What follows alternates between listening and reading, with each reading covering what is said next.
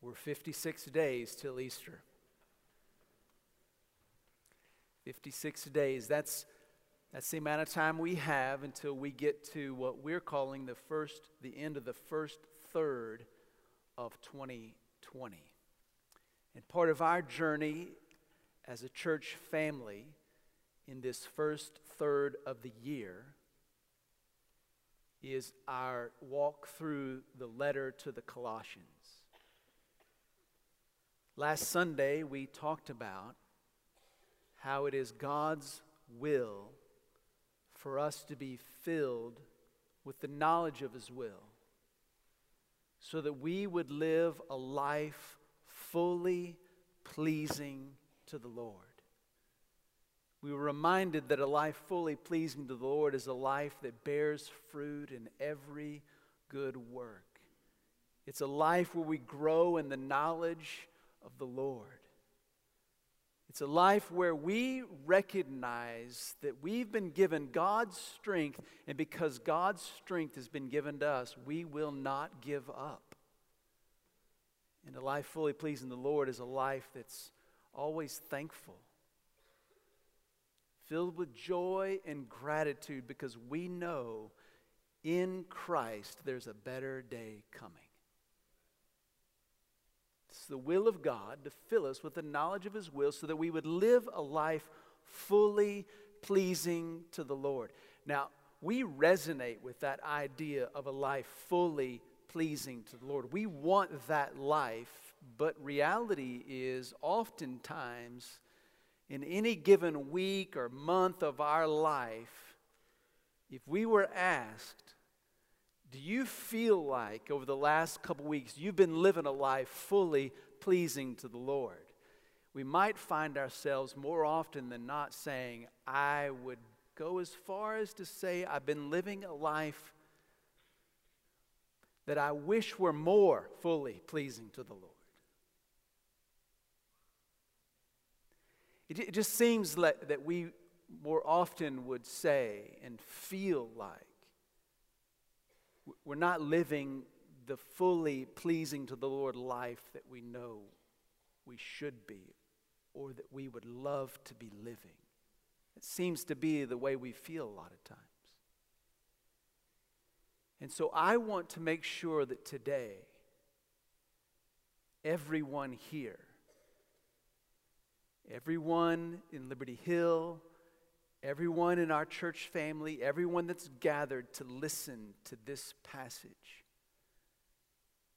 sees what really pleases the Lord. So we're going to take a journey together. We're going to, we're going to take, if you would, a hike. We're going to take a hike together. And in every hike, you start at a trailhead usually a sign that says the trailhead to a particular hike, and the name of the hike is on that sign of the trailhead.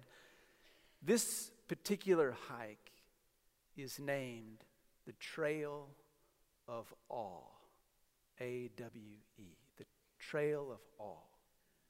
When you come to a trailhead, often you'll see a sign, a kiosk, or something that gives a trail map of the entire trail. You'll see all kinds of trails on the map, and you'll see the one you're going to take and the name of that trail, and it'll give you some idea what you're going to encounter. And I want to give you an idea of what we're going to encounter on the Trail of Awe.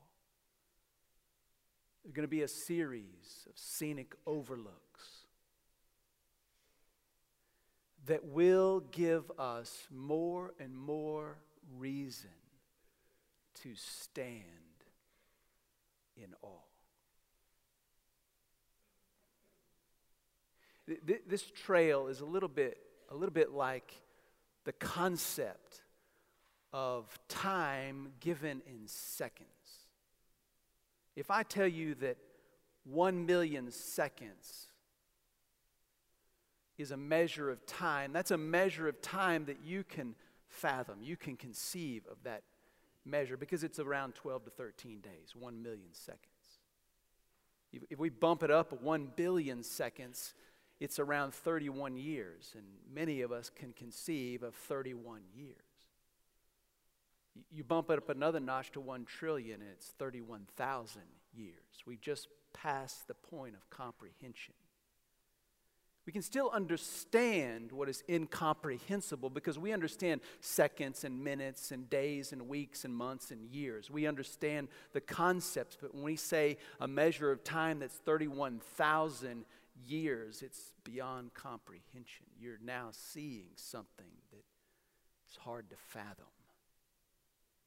If you, bump it up in another notch, a quadrillion or another notch, a quintillion, I mean, you're looking at 31 million years, 31 billion years. It's just, it's mind blowing. Though you understand, you cannot comprehend. That, that's what this trail is going to be like the trail of awe. You, you begin with something you can conceive, but we're going to end in a place that, though we have some level of understanding, we cannot fully comprehend. And we are left in awe. When you get to a trailhead of a hike, you've often done preparation for the hike. You don't, you don't show up the trailhead having done nothing to prepare for the hike. Oftentimes you, you do preparation. And I want to encourage you to recognize that everyone in this room has prepared for this particular trail, the trail of awe. You, you may not realize it, but you have prepared. You've probably heard me tell the story about um, the lady who had some bees in her backyard. And I got connected with her through somebody in our church family who knew that I took care of bees. And so I went over to this lady's house, and sure enough, she had bees that had inhabited her owl box. She had an owl box hanging in a tree way up in the air. And bees had decided that would make a better home for them. And so they moved in, and she wasn't happy about that because she wanted an owl to be able to move in there this fall.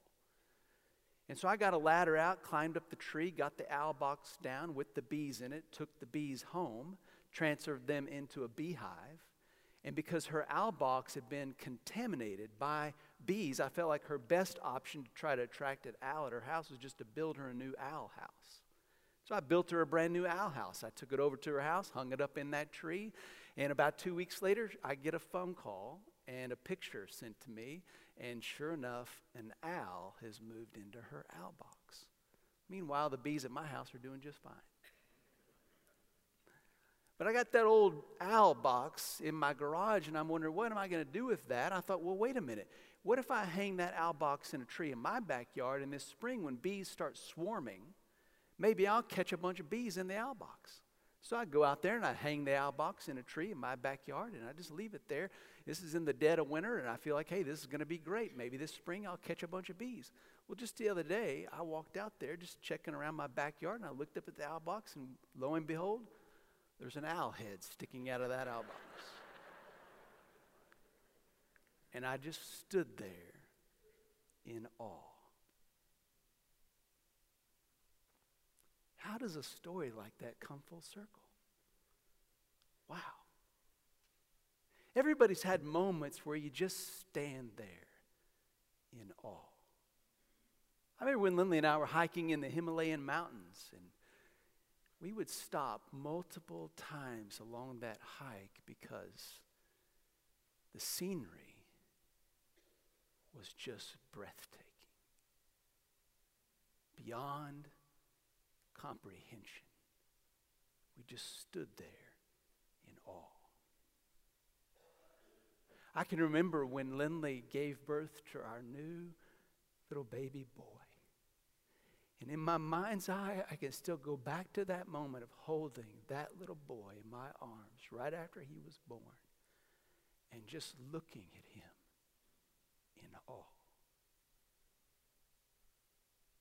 The same thing happened with my two other kids. And I understand that I will experience a new level of awe, God willing, when I hold a grandbaby. Awe. All of us have been prepared for the trail of awe.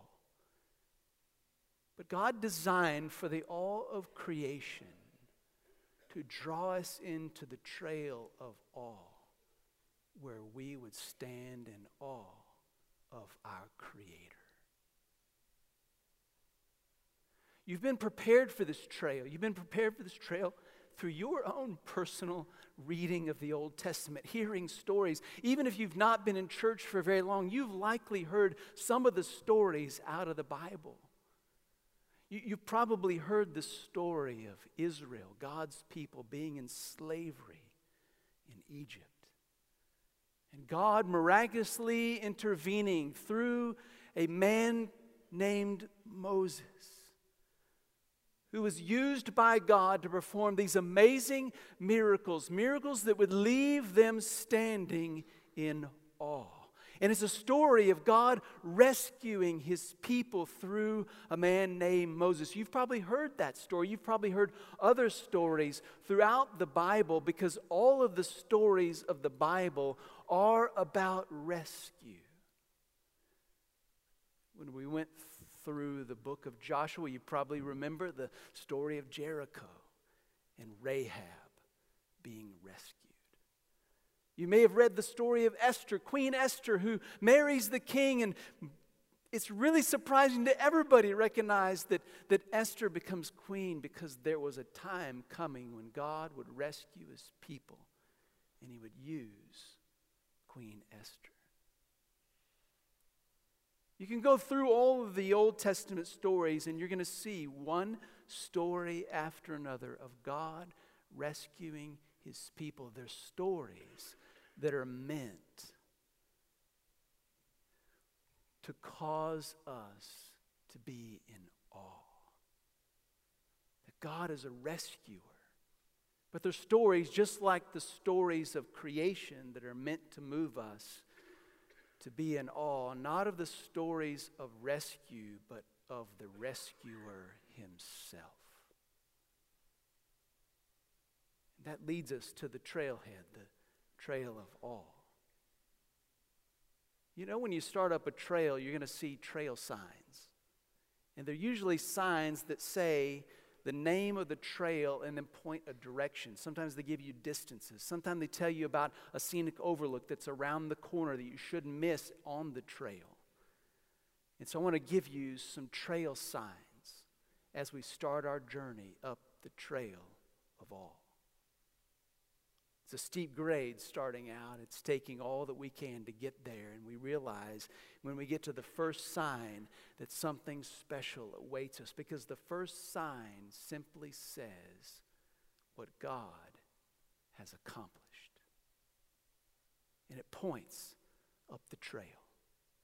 And immediately we're intrigued because we want to see what God has accomplished. We want to get to that scenic overlook and behold our God.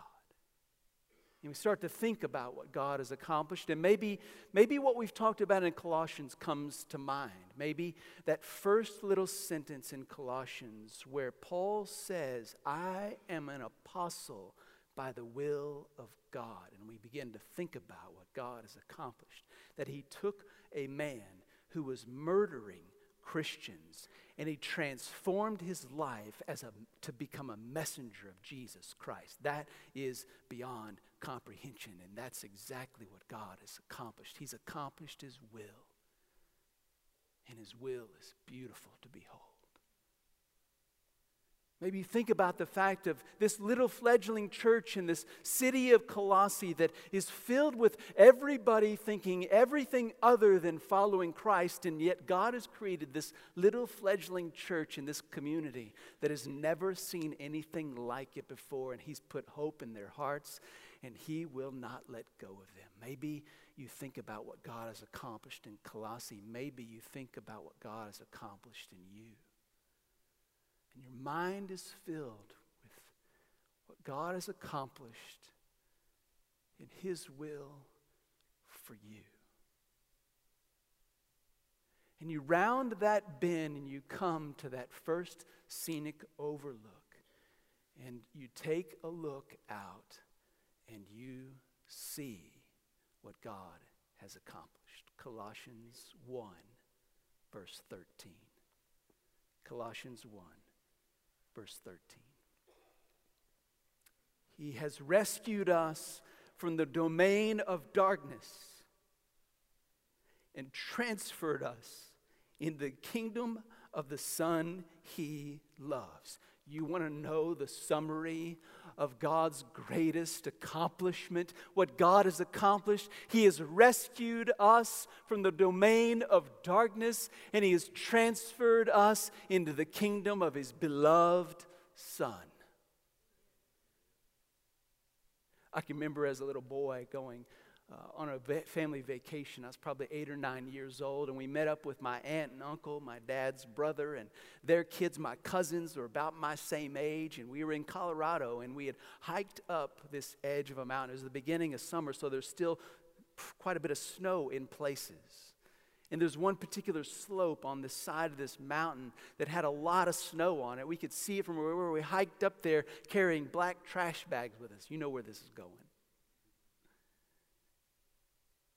And the slope down this side of the mountain would gradually kind of level out towards the bottom where if you were sliding down there in a black trash bag you could you could slow yourself. But if you got in one particular trajectory down that hill there was an edge you would come to on the edge of that slope and it would literally be almost like going off a cliff. It was a steep grade but it wasn't a lot of space. And so my uncle decided while we're sliding down, he would stand in that space just in case somebody got off track.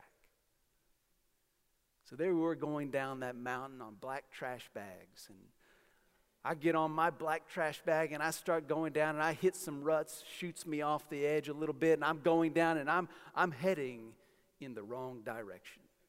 I'm moving straight towards that edge. I can't slow myself down. I can't get off the black trash bag. I can't do anything. I'm headed to the edge. And right as I'm about to fly off the edge, my uncle grabs me and rescues me.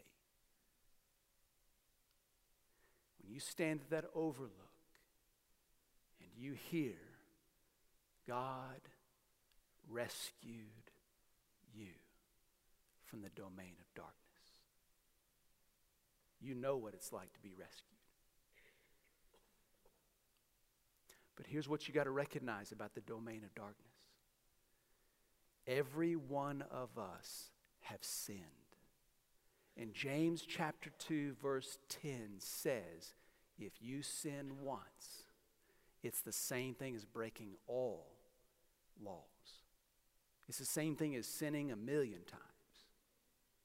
It just takes one sin for us to go over the edge into the domain of darkness. And because all of us have sinned against the glory of God, we went over the edge. There was no one grabbing us, preventing us from going over the edge. We have all sailed straight into the domain of darkness. But God was standing at the bottom of our fall, and He caught us, and He took us from slavery to sin, and He transferred us into the kingdom of His Son. The kingdom of the Son He loves. There's our first clue of what pleases God. We are standing that overlook and we see what God has accomplished and we see in transferring us to the Son's kingdom, the Son that He loves, we see a glimpse of what really pleases God. And God has transferred us into the kingdom of His Son. Jesus Christ is the King over the kingdom that will last forever, the kingdom that's going to make every wrong right, the kingdom that's going to wipe out the dominion of darkness, the kingdom that will stand forever. God has transferred us into the kingdom of His Son. And we just stand in awe. But there's more to come on the trail of awe. So we turn around and we start back up the trail and we see the next trailhead signed. And it just says, How did God accomplish his work? And it points the direction of the trail. We begin to think about how has God accomplished all that He's accomplished in my life? How has God done all of this? And we're making our way up the trail, and we get to the next little spot where we see a sign that says the trail turns and goes up here and it points up, and all that's on the sign are two words In Him. How has God accomplished all that He has accomplished? In Him. We make our way up the trail and we see Colossians 1 14. In Him we have redemption, the forgiveness of our sins. How has God accomplished this? In Jesus Christ, through redemption and the forgiveness of our sins. If you're in the church of Colossae, when you read this, you might have thought about a scene of a slave having a price paid for his freedom from slavery. That's what this is. Jesus Christ has paid a ransom to redeem us from slavery so that we are no longer in bondage to sin.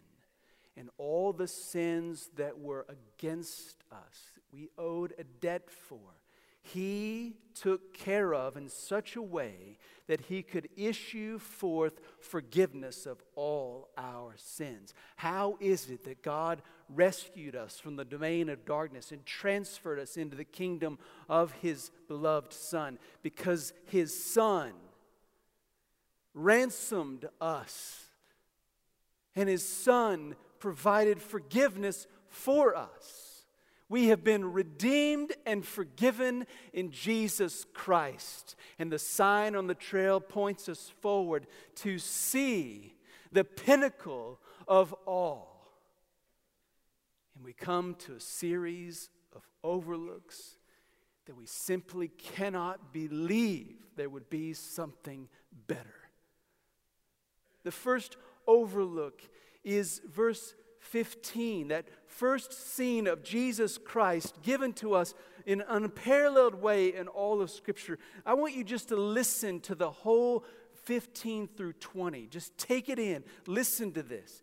He is the image of the invisible God, the firstborn over all creation. For everything was created by him in heaven and on earth, the visible and the invisible, whether thrones or dominions or rulers or authorities. All things have been created through him and for him. He is before all things, and by him all things hold together. He is the head of the body, the church. He is the beginning, the firstborn from the dead, so that he might come to have first place in everything. For God was pleased to have all his fullness dwell in him, and through him to reconcile everything to himself, whether things on earth or things in heaven, by making peace through his blood shed on the cross.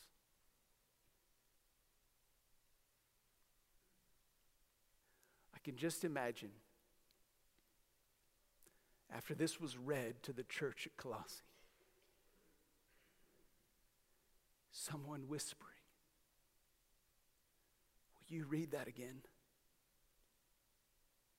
And after it was read, someone whispering, Will you read that again?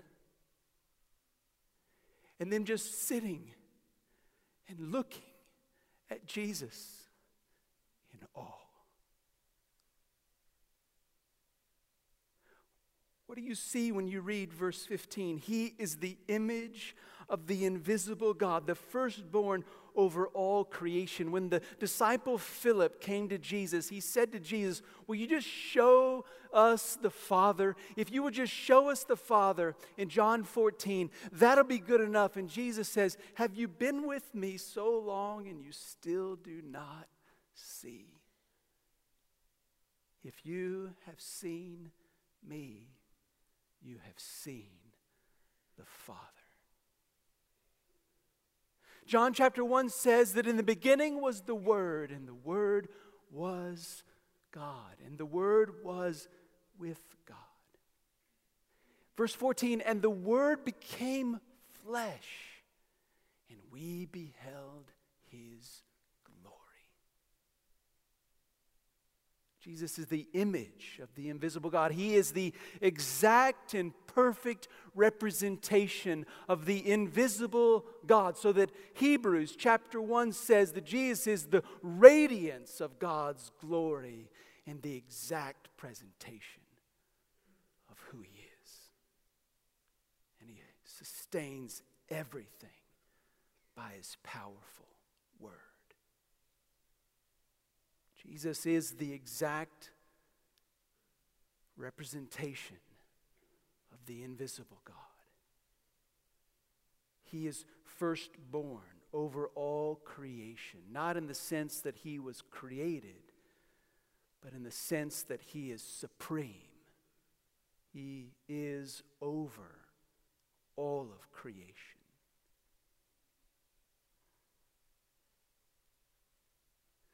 We're past the point of comprehension. We can understand pieces of this, but we cannot comprehend. All we can do when we see Jesus is stand in awe of who he is. Look at verse 16. For everything was created by him in heaven and on earth, visible and invisible, whether thrones or dominions or rulers or authorities. All things have been created through him and for him. He is before all things, and by him all things hold together. He is supreme over all creation. He stood before anything was created, and He breathed everything into existence. He created everything, and everything He created was created for His glory. And everything is held together by Him. Everything. I got this little Sherpa for Christmas.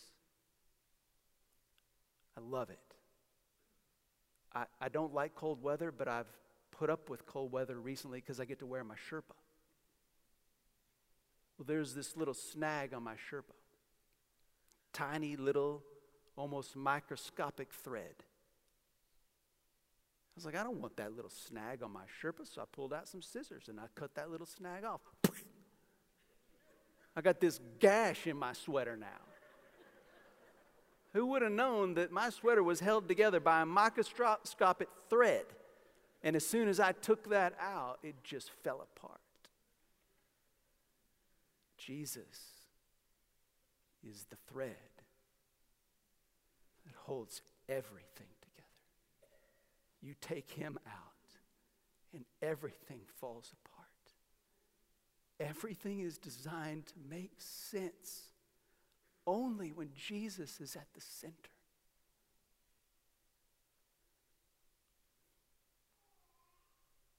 We need to move on from that overlook. There's more to see. Verse 18. He is also the head of the body, the church. He's the beginning, the firstborn from the dead, so that he might come to have first place in everything. Jesus placed himself as head over the church, those he would rescue and transfer, redeem and forgive. He has become our head so that through us he might have first place in everything. Now that ought to blow your mind. We're not talking about Paul, who was killing, murder, killing Christians, who was changed to be an apostle. We're talking about all of us who are deep in the domain of darkness, who are transferred into the kingdom of his life, light, who were made into the church so that we might every day the rest of our lives in all of Jesus Christ help everyone around us see that Jesus Christ is meant to have first place in their life. He's the head of the church.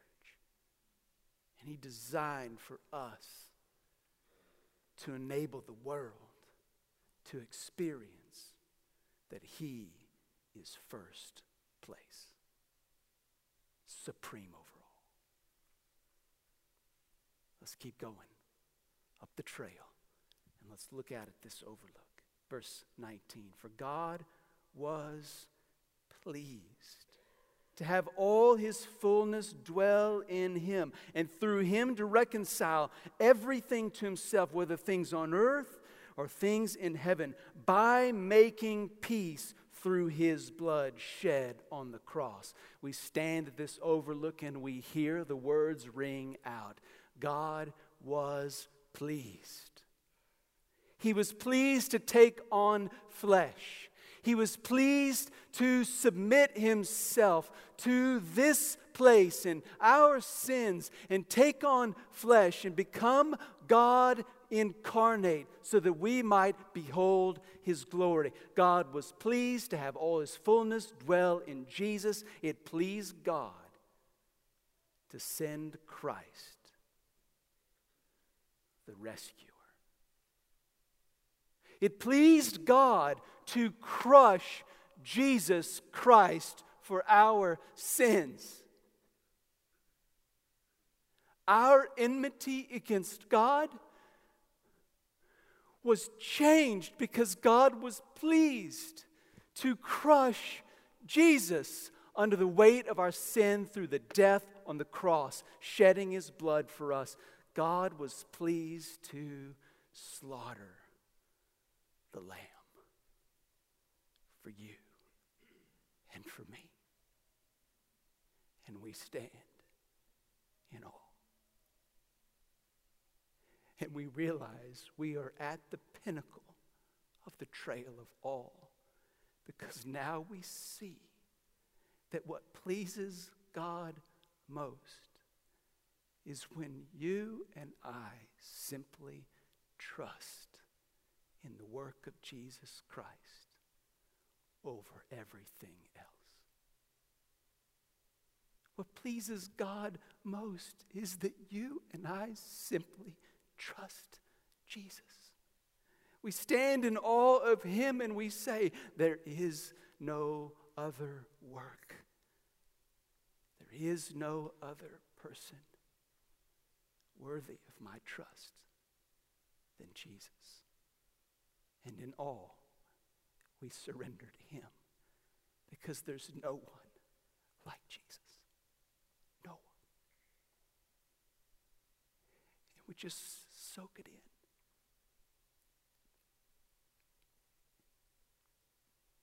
We got to come down from the top of the trail. And so we turn around and we make our way down, and we know that because we made it to the summit and we've seen what we've seen, we will not be the same. We, we won't see the decisions we have to make the same. We won't see the encounters with people the same. We won't see our, our jobs, our workplaces, our families. We, we won't see anything the same because we're coming down from the trail of awe. And we've seen Jesus. And it's changed. When you get down to the trailhead, you know who you're going to encounter? You're going to encounter some other hikers who are just starting the trail. You know what they inevitably will ask you? How was it? Was it worth it? What did it look like? Was it hard? How unkind of us after being to the summit to not tell others who are starting the journey. You've got to see him for yourself. Changes everything. A few years ago, our family went to the Grand Canyon. When you drive into the Grand Canyon, you're going to see a sign there at the entry of the Grand Canyon. And that sign there at the entry of the Grand Canyon is a good stopping place to get out as a family and take pictures. But what you don't do is get out and take pictures at that sign, get in the car, and go back home. How disappointing would that be? No, you go past that sign because you can't wait to get to the edge of the Grand Canyon and see it for yourself. And when you get to the Grand Canyon's edge and you look out and you see it, you stand in awe. And then you take a picture. because you want to tell people about what you saw. And we get home, you show them the picture. This is where we were on the edge of the Grand Canyon. And what do you say? The picture doesn't do it justice. Because when you've seen the Grand Canyon, a picture won't do.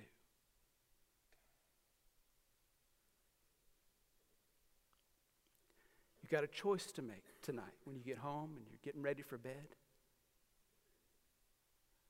What are you going to do tomorrow? Are you going to wake up tomorrow and say, I've been down the trail of awe? I took some pictures along the way. Or are you going to recognize that the trail of awe is intended to be traveled every day? Because a memory of being on the trail of awe, a picture, cannot suffice when you've seen Jesus. He wants you to see him every day, to travel that trail of awe, so that every day your life is changed. He wants us to be a people who see him and long for him and worship with everything we are. There is no one like Jesus.